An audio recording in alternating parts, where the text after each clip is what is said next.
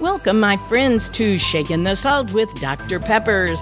My bio reads from troubled teen to teacher of the year, 100 pound weight loss, blah, blah, blah. You know the sort of thing you're working on in your before and after life story. So at the end of the message, stay tuned if you want to contact me for any reason, including prayers. Thank you. And I'm Deb Peppers, Shaking the Salt. Here we go.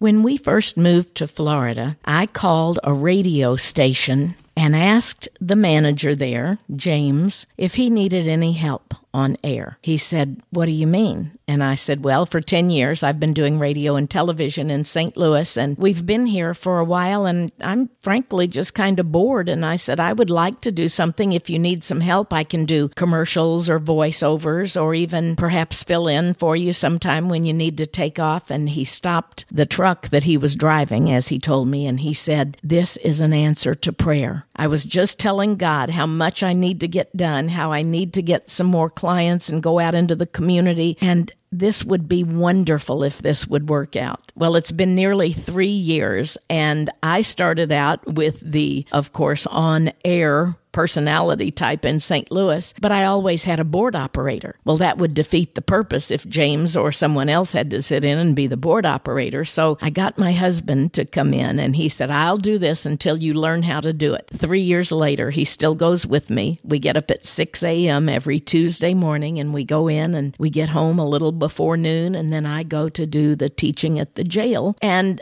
it's just amazing how many friends and fun things have come out of that radio. James is amazing, and I can do a whole podcast on him. But this one is dedicated to one of the regular callers, one who always makes us laugh. He not only calls in on our program, but when James is on, or Dennis, or anyone, he calls himself um, Mohawk Mike because he's from this little place called Mohawk but we call him Momo. When we lived in St. Louis, around the area north of us, there was a forest where people had seen this monster that never showed up, and they called it the Missouri Monster. And that's Momo. M O is the abbreviation for Missouri Monster. So when he started calling in and doing these phantom voices, and he can imitate and just almost drive people crazy sometimes, but he is always hilarious. And he has a gift and a talent to make people laugh, even when they're down. And he's done some broadcasting and commercials and programs there, and he's equally good there, but it's not a way to make a living when you have a family, obviously. But the one thing that I love is when everyone sets up an empty chair for our eat, meet, and greets every month. We go to one of the sponsors, one of the restaurants that's uh, that we do the ad ads for, and they are usually on air with us some too. And we always know that Momo will be a no show. Although he has surprised us and come to one or two through the years, most of the time he says, Yeah, I'm going to be there. Go ahead, get my chair ready, and we'll take picture of the empty chair along with the other, um, you know, multitude of people who are there eating and, and having fun. But when Momo calls in,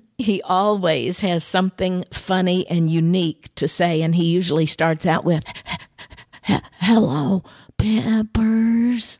That's how he calls in. And then he told my husband that he had started a Deb Peppers fan club and that they were having regular meetings. And he always has a comment on almost everything. He convinced our morning guy Dennis one time that he had a five ga- he had five gallons of pennies that were in a one gallon bucket, and he was trying to get rid of them. And Dennis just went on and on, and we have laughed about that for so much. But you know, when you have the opportunity to make someone laugh, a merry heart doeth good like medicine. That's what scripture said. You can be really down and out, and we have lots of reason in this day and age to be down and out because there is a lot of sadness and there is a lot of death around us. There, you know, are obviously the natural storms, hurricanes, tornadoes, things we live through. But there was a study that was done that it showed that babies and children laugh hundreds of times a day and that adults, on the other hand, often barely make it to the double digits. That means we sometimes will laugh, you know, five, maybe seven, eight, nine times. Even joyful people can feel weighted down by the pressures of this life. So when we are told in Scripture to humble ourselves as a little child, that's one of the things that we know God wants us to do, to have childlike faith, childlike innocence. And my favorite is to have awe. AWE as a child does. A child can look at something that's so mundane to us and,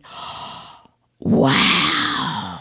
If we would take time every day to look around, not just nature, but yes, include nature, the people in our lives, the blessings that we have, to have an attitude of gratitude, but to also take time to laugh for everything there is a season and a time for every matter unto heaven, a time to weep and a time to laugh, a time to mourn and a time to dance. This is from Ecclesiastes. And if you lack this joy, this fun, this laughter in your life, I challenge you to be the one who presents it into someone else's life. Share your joy because Proverbs 17:22 says, "A joyful heart is a good medicine, but a crushed spirit dries up the bones. Father God, I pray for joy for each one of my friends that are listening right now. I pray that you would put people in their lives who are fun, people that will help them to have a lighter heart, maybe to lessen their load. Help us to see life as we did as children, through the eyes of a child. Help us to do silly things, to get down on the floor with kids, to just have good belly laughs, to reach out, even on the radio, and do fun voices and make people people laugh. Thank you, God, for the gift of laughter that you have given us, and that it does indeed